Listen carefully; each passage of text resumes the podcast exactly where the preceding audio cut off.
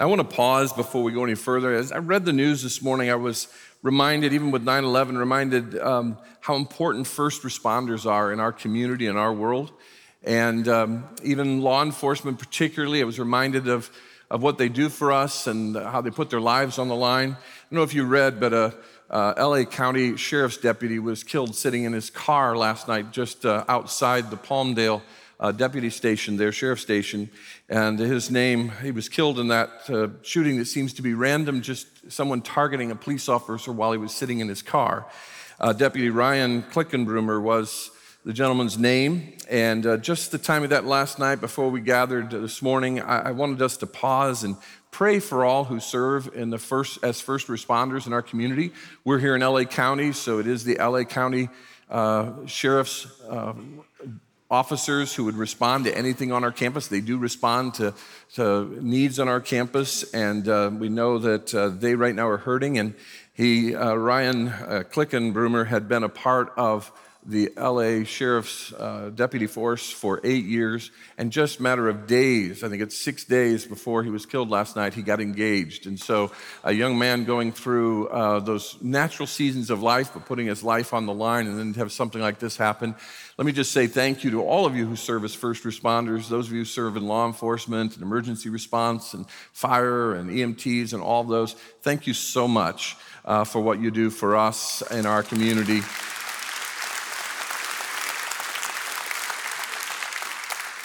I also want to just speak directly to spouses and moms and dads and kids and, and relatives of those who are in law enforcement.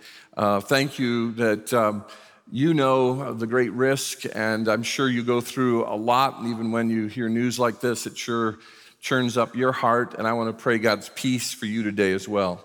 Father, we pause right now, and we want to pray for the fiance of Officer or Deputy Clinkunbroomer. We want to pray for his parents, his family. We pray for those uh, right there who knew him and worked with him in the Palmdale station. But as we're served here by the Lost Hills station and all the sheriff's deputies I know have been uh, affected throughout LA County, and I'm sure law enforcement, even in Ventura County and throughout our region, feel the weight of this impact. And I pray for families uh, of first responders who often show up at a fire or an emergency situation or a setting that there's a lot of uncertainty and risk. We pray for family members that you would just give them a peace today. Uh, they might know that uh, the people in our community appreciate and love uh, their families and what uh, their loved one uh, does daily to keep us all safe.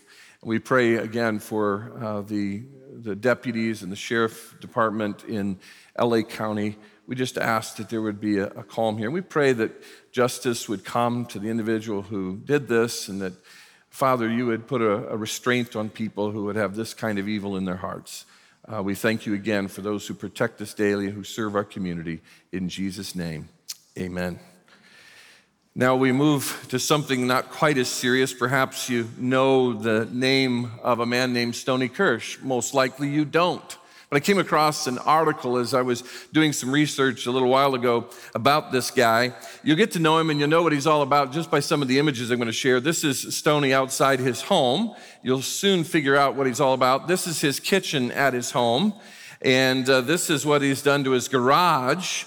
This is one of his memorabilia room memorabilia rooms that he's in. He has a whole room of, uh, of bobbleheads and statues. And uh, now you figured it out what, what he's all about, right? the Dallas Cowboys, right? He's gone so far that uh, this is his bathroom. This is the shower in his, his bathroom. I mean, if you put the logo in tile, you are really all about it, right? Or look at the floor to the, the look at the floor. It's like a field in tile.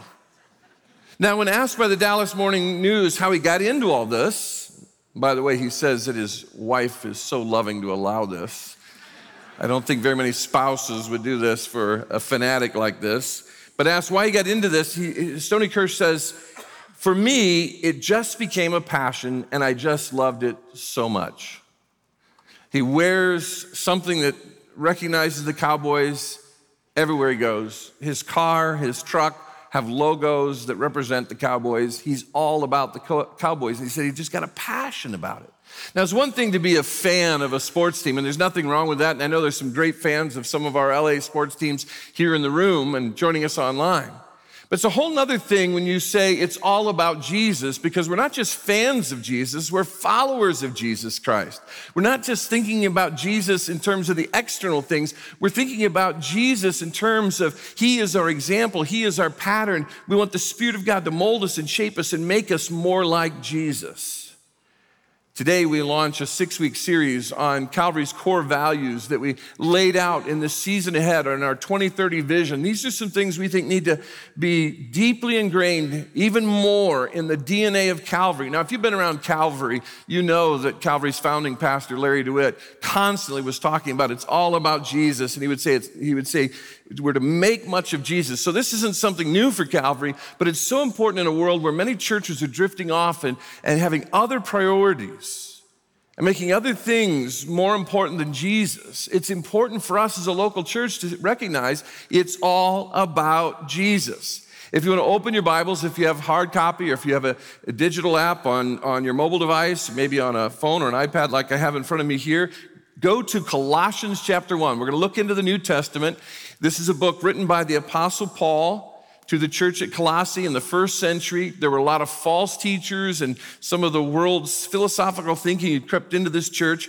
And in Colossians 1 15 through 20, Paul addresses this by giving us the most Christological passage, the, the deepest theology about Jesus Christ, perhaps anywhere in Scripture, in such a succinct way in verses 15 through 20 of Colossians 1. Now, here's what I, I, want us to really think about together today. Because Jesus Christ has full supremacy over everything and everyone, it's all about Him. It's all about Him. My life, your life, when we gather collectively, it's all about Him. And once we truly understand that it's all about Jesus, we find our deepest satisfaction in life when we constantly make much of Him. You want deep satisfaction, peace, meaning, and joy in life? Then you aim your heart as a follower of Christ, not just to be a fan or a fanatic about Jesus, but to be a follower of Christ who finds their deepest satisfaction in life making much of Jesus everywhere you go, in every way, in your life. And that's what we need to be about as a church. Our deepest unity and satisfaction collectively as a body of believers here in Westlake Village, California, only comes as we make much of Jesus together. We're going to look at four ways in Colossians 1 15 to 20 that Jesus has supremacy over certain aspects of our world, our universe, and all creation. Jesus Christ has supremacy. Let me read, and these verses won't come up on the screen right now, but I just want to read the whole passage to you aloud, kind of read it over you. Just listen to the beauty of this passage as one. And let me just say this we believe that this is a hymn that was used in the early church, and under the Spirit of God, Paul includes it here, may have been familiar to these first century Christians. This may be the very first hymn of the church I'm about to read over you. Listen as I read, just or follow along in the text there in front of you. But here it is. The Son is the image of the invisible God, the firstborn over all creation. For in him all things were created, things in heaven and on earth, visible and invisible, whether thrones or powers or rulers or authorities, all things have been created through him and for him. He is before all things, and in him all things hold together. And he is the head of the body, the church. He is the beginning and firstborn from among the dead, so that in everything he might have the supremacy. For God was pleased to have all his fullness dwell in him, Jesus, and through him to reconcile to himself all things, whether things on earth or things in heaven, by making peace through his blood shed on the cross. What a beautiful description of our Lord and Savior Jesus Christ. Jesus Christ in these verses has supremacy, first of all, over everything. He has supremacy over everything. Not just some things, not just a few things, not just spiritual things or the things that are important to him. He has supremacy over everything. Look at verse 15 again. The Son is the image of the invisible God, the firstborn over all creation. Now, let me explain to you a little bit about what Paul is addressing that's going on in the church there in Colossae. The Colossian church had a lot of false teachers who'd come in. And in this day of the Greco Roman philosophical, mythological approach to the universe and answering the kind of questions like where did we come from, why are we here, where are we going, those basic philosophical questions, a philosophy had settled in in the world that was called Gnosticism. And the word Gnostic has at its roots the word knowledge in Koine Greek. And the Gnostics were people who believed there was this higher knowledge out there, this, this level you reached of enlightenment that was actually in and of itself this plateau or this plane that you reach of knowledge and understanding and enlightenment is in and of itself kind of God. The God isn't a personal being, but, but he is this entity of knowledge and light and you can achieve that as you kind of go up higher. And by the way, we have modern forms of this where people put even angels up above where the Bible puts angels. Some people make angels up at this kind of level. We talk about getting a certain level of knowledge, or you reach the secret space of, of the universe. And there are all kinds of philosophies in our world and even false religions that have this at the focus rather than a relationship with a God who made you and loves you and wants to walk with you now and through eternity. So he's addressing the Gnostics and he uses some of their language.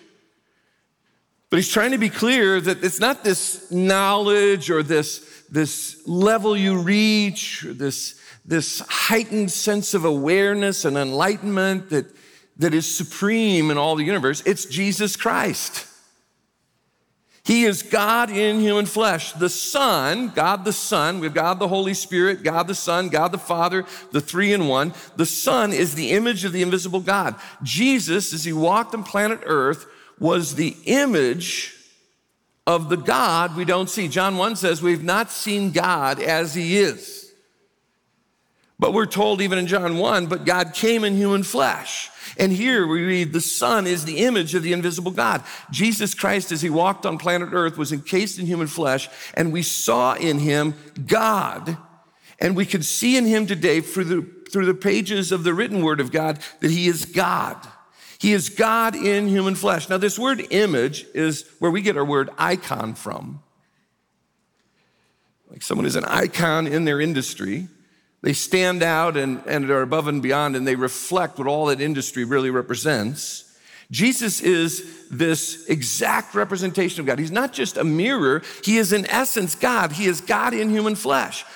Hebrews 1 3 says, The Son is the radiance of God's glory and the exact representation. That word, exact, rep- those words, exact representation, are the same word for image found in Colossians 15 of his being, sustaining all things by his powerful word.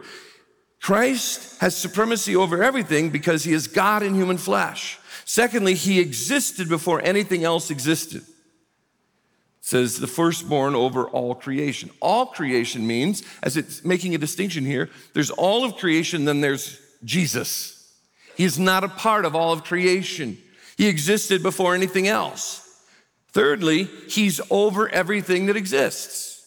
When it says firstborn over all creation. Now, the word here for firstborn is in Greek a word that originally carried the idea of someone who was the firstborn in a family, the oldest child.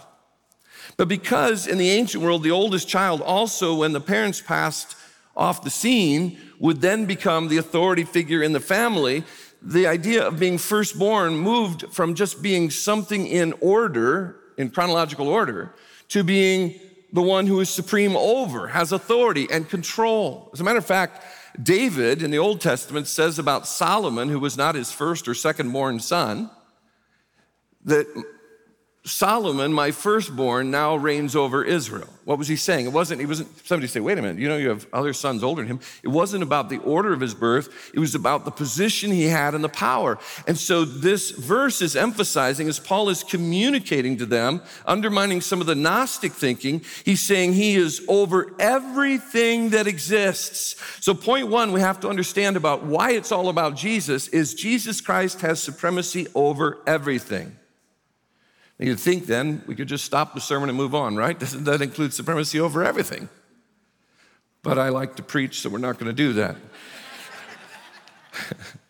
Actually, what happens here is Paul comes at this from like four different angles to make sure we get the point that Jesus Christ is Lord of Lords, King of Kings, and has supremacy over everything. Secondly, Jesus Christ not only has supremacy over everything, he has supremacy over creation, over creation.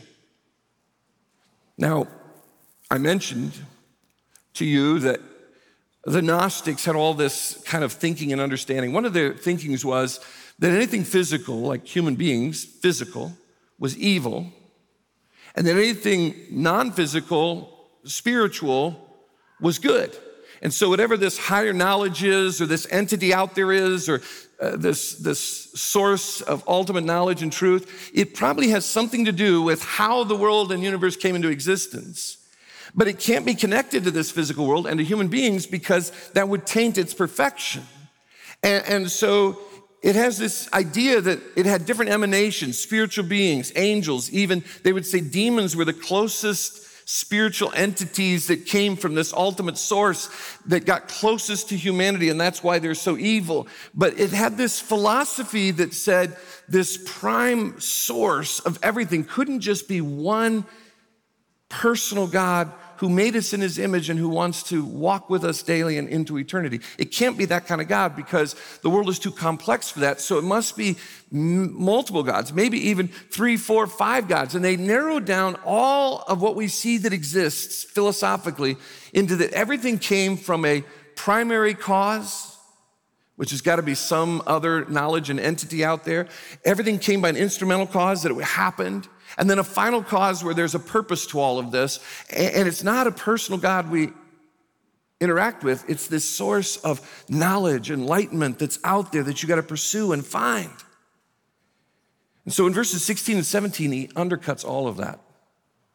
And here we're going to see him declare Jesus as the primary cause, the instrumental cause, and the final cause of everything, all in Christ Jesus Himself, God the Son. Verses 16 and 17. For in Him, all things were created, things in heaven and on earth, visible and invisible, where thrones or powers or rulers or authorities, all things have been created through him and for him. By the way, those thrones, powers, rulers, or authorities, he's not talking about human individuals who hold levels of positions. This is the philosophical language of the Gnostics. There, there are these entities out there, these authorities, these rulers, there's powers, there, there's these, these ones who have uh, thrones in the spiritual realm. And, and if you really want to become enlightened as a human being and find ultimate peace and satisfaction, you move through these different spiritual realms to the highest of all knowledge. And then you finally arrive.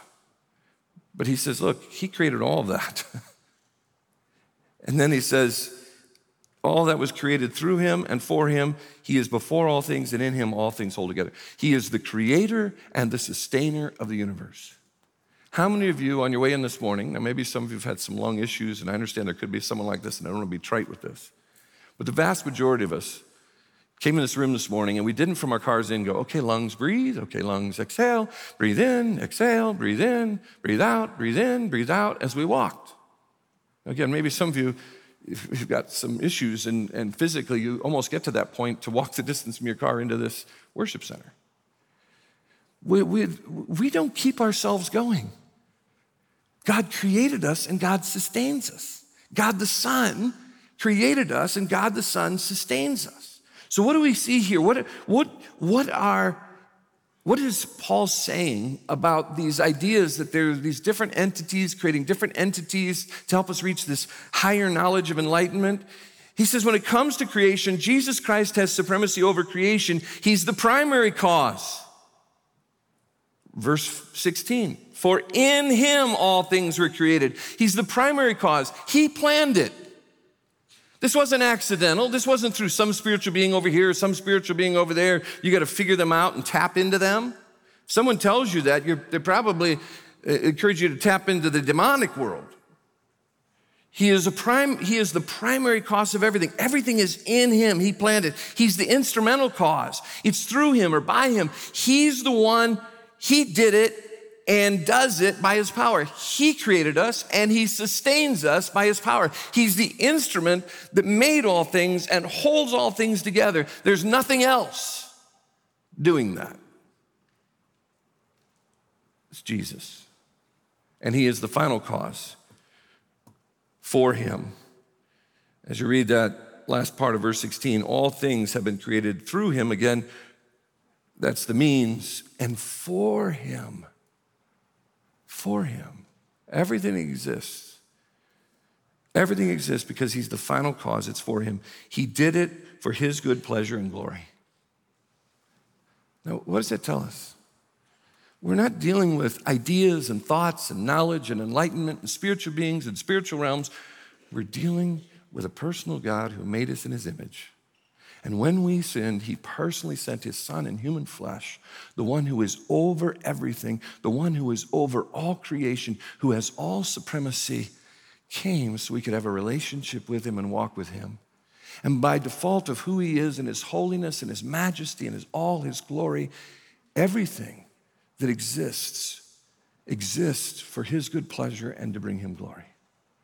And we find the greatest satisfaction when we align our hearts and say it's all about Him, His glory, His good pleasure. And we, as created beings, then find deep satisfaction, meaning, and joy when our hearts are linked to Jesus Christ, who is Lord of Lords and King of Kings. He has supremacy over everything, over creation. John 1, 1 through 3 says, In the beginning was the Word. The Word was with God, referencing Jesus. John also addressing the Gnostics using that term word, an expression they would say there are many expressions of God. And John says, no, there's one expression of God, the living word, Jesus. He was with God in the beginning and was God. Don't believe any false translations that some groups try to tell you that he was a God. No, he was God. He was with God in the beginning. Listen to this now. Through him, all things were made. Without him, nothing was made that has been made. The Gnostics said Jesus was a good guy. We put him right up there with all the other different expressions of God and beings and entities and emanations of God. And Paul says, no, no, no, no. It's Jesus. You want to know why you're here? Because Jesus made you. You don't know where you came from? Jesus made you. You don't know where you're going? You're either going to be with Jesus or without Jesus in eternity. It's Jesus, Jesus, Jesus. Don't be confused. Don't let anyone cloud your hearts or minds on that. Thirdly, Jesus Christ has supremacy over the church. Jesus Christ has supremacy over the church. Verse 18. Verse 18. And he is the head of the body. He's the guiding, leading. Everything in our physical bodies is run by the brain. Cut off the head, get rid of the brain, none of this can do what it was designed to do. We are the body, we are all the parts of the body of Christ. And by the way, the church is not this building or this campus. Calvary Community Church is not this address or these walls. The church is us, all of us who know Jesus as Savior, who gather together collectively to make an impact for Christ and His kingdom in the world today. It says, he is the head of the body of the church. He is the beginning and the firstborn from among, among the dead. Now, notice here he says beginning and firstborn because he's trying to say he conquered the grave. He's the victor over the grave. He's the king of kings and lord of lords by creation. But even the curse that came because of sin into humanity, and so that every human being was born dead before God spiritually, Ephesians 2 tells us.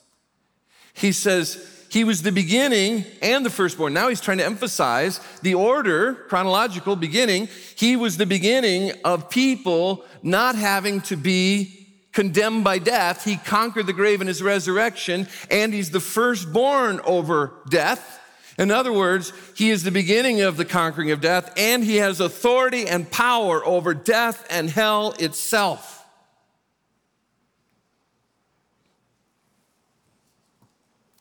So that what? In everything, he might have the supremacy. When he has supremacy in his church today, then his lordship and kingship is lived out in us as we seek to live and love like Jesus. We represent his kingdom of life in this world of death. So, what does this mean? He's king over the church. Number one, he's the head of the body. He's the head of the body. I mentioned that already.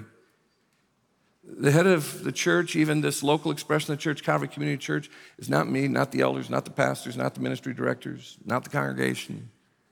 The head is Jesus. The head is Jesus. He is the life and the giver of new life. He's been victorious over death and the grave. We are all spiritually dead, lifeless, Paul says in Ephesians 2, from the moment we are born. I remember when I came to that understanding that I was in a sinner before God, spiritually dead, and needed a Savior, and I put my faith in Christ, His death, burial, and resurrection for me. God gave me new life then. Life then, now, and forever because of Jesus, who has supremacy over death itself. He is life, He is the giver of life. Later in the same book, uh, Paul would say this in Colossians 3 1 through 4. Since then you have been raised with Christ, set your hearts on things above, where Christ is seated at the right hand of God. Set your minds on things above, not on earthly things. For you died, and your life is now hidden with Christ in God. And I like this when Christ, who is your life, you know what your life is? Your life is Christ, not some knowledge, not some enlightenment not some form of spirituality. Your life is Christ who loved you, who died for you, who was buried, and who was raised to you. If you're a follower of Jesus, He is your life.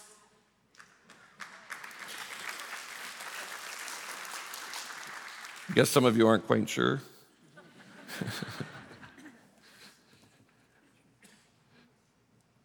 appears, then you also will appear with him in glory.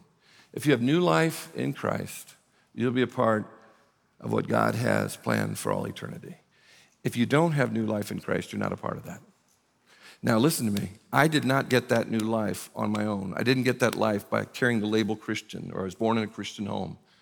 That new life came to me because of Jesus and how he saved me the moment I put my faith in him. If you're here and you haven't said yes to Jesus, can I encourage you today? Stop chasing all the ideas and philosophies of the world and religious thinking and ideas and spiritual stuff. Simply come to the one who made you, who came to save you, who loves you, wants to walk with you in life, and wants to walk with you in all eternity. Say yes to Jesus today.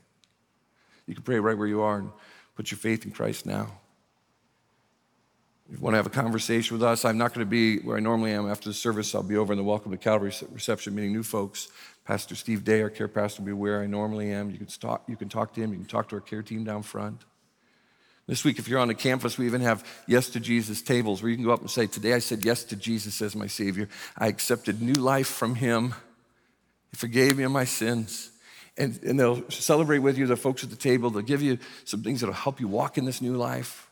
They'll pray with you. Please, if today you're saying yes to Jesus, stop by that yes to Jesus table. Let us celebrate with you. There's no shame in that. Celebrate Jesus. If you're joining us online, you can go to uh, the number on the screen.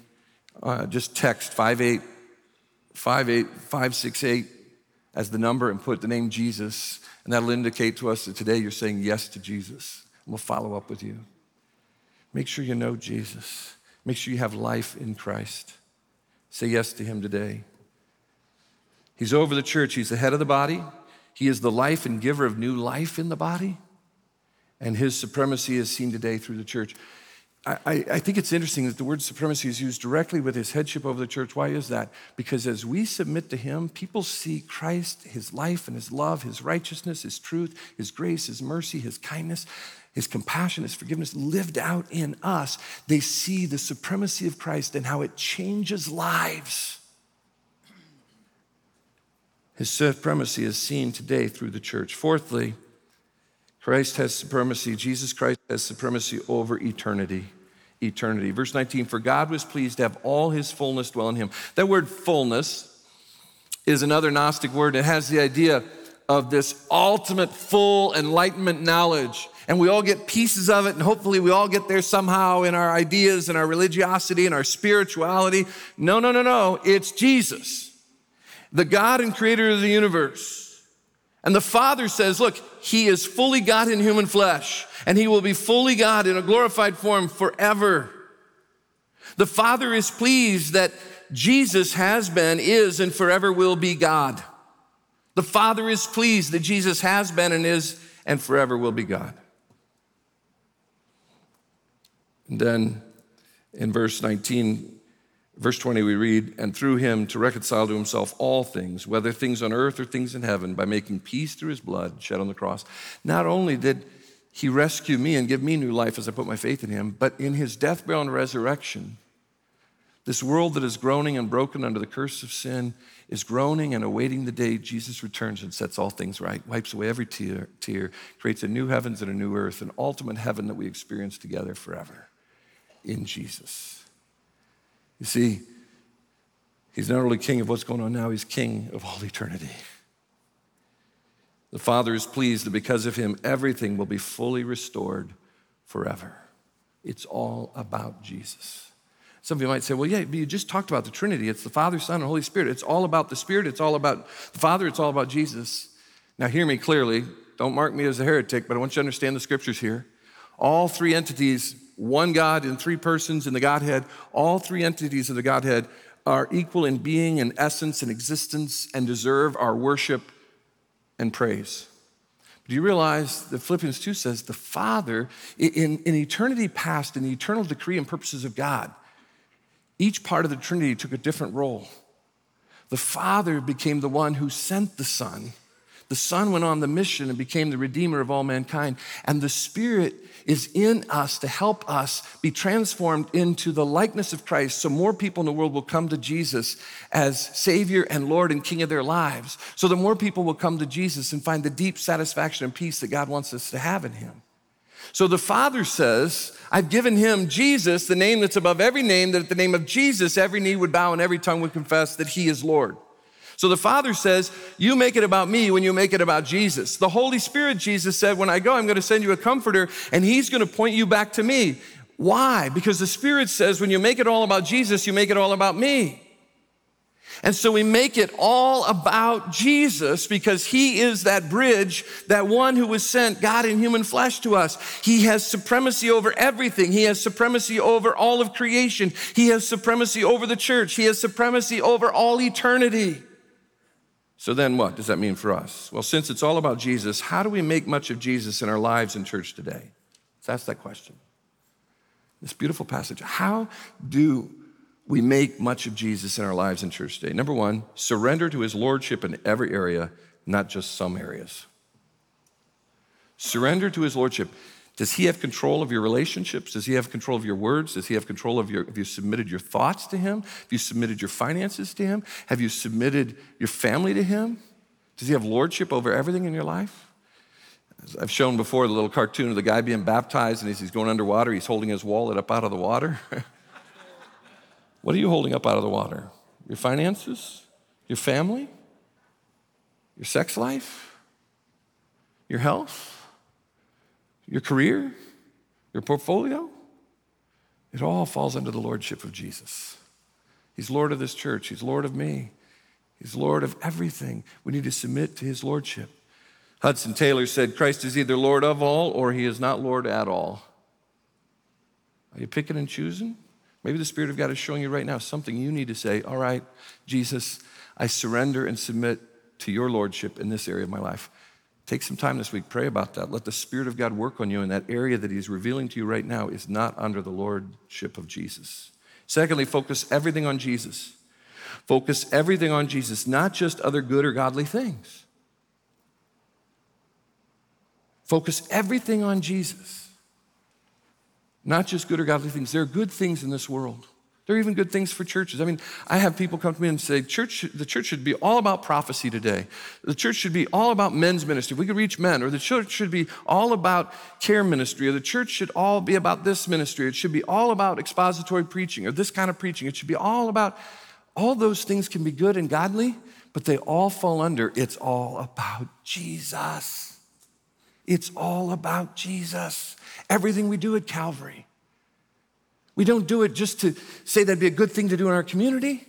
We don't care for people with special needs or those struggling financially or people who need food. We don't, we don't say that's just a good human thing to do. No, it's all about Jesus. It's what He did. And if we're followers of Christ, becoming like Christ, living and loving like Jesus, then we need to make every aspect of the ministries of this church, every aspect of who we are when we scatter into the world, all about Jesus. Someone who said, if Christ is the center of your life, you'll always be focused on Him. Is Christ the center of your life? Maybe it is your fanatical approach to a team. We can enjoy other things, but what's at the center of your life? Even good things like your family, your career, your health. When Jesus is at the center, you're going to have peace and meaning and satisfaction in everything else. Thirdly, make your story all about his story, not just your own story. Make your story, if you want to make much of Jesus in your life, and if we want to make much of Jesus in our church today, make your story all about his story, not your own story. And I don't mean to say, you know, boy, that Colorado, Colorado State game was great last night, wasn't it? Jesus. And boy, that, that uh, those couple of overtimes, Jesus. I'm not talking about something that makes you look crazy here. I'm just talking about, and I don't mean to do it in an offensive way where you're trying to prove some political point. I'm just saying, do you weave into your life in a natural way? That the answer to that test, or even if it's negative, that you know the Lord's going to get you through that. I don't mean in a preachy way, just in a natural way. Is your story all about His story? And fourthly, seek to live and love like Jesus, not just like a Christian. Seek to live and love like Jesus, not just a Christian. What do I mean by that? Too many people have these ideals of what a good Christian is, a good church member is. Get rid of those. Get your eyes on Jesus. Don't try to be like me. I won't try to be like you. Let's try to be like Jesus. Now, we can say to each other, as the Apostle Paul did in 1 Corinthians 11 1, follow me as I follow Jesus.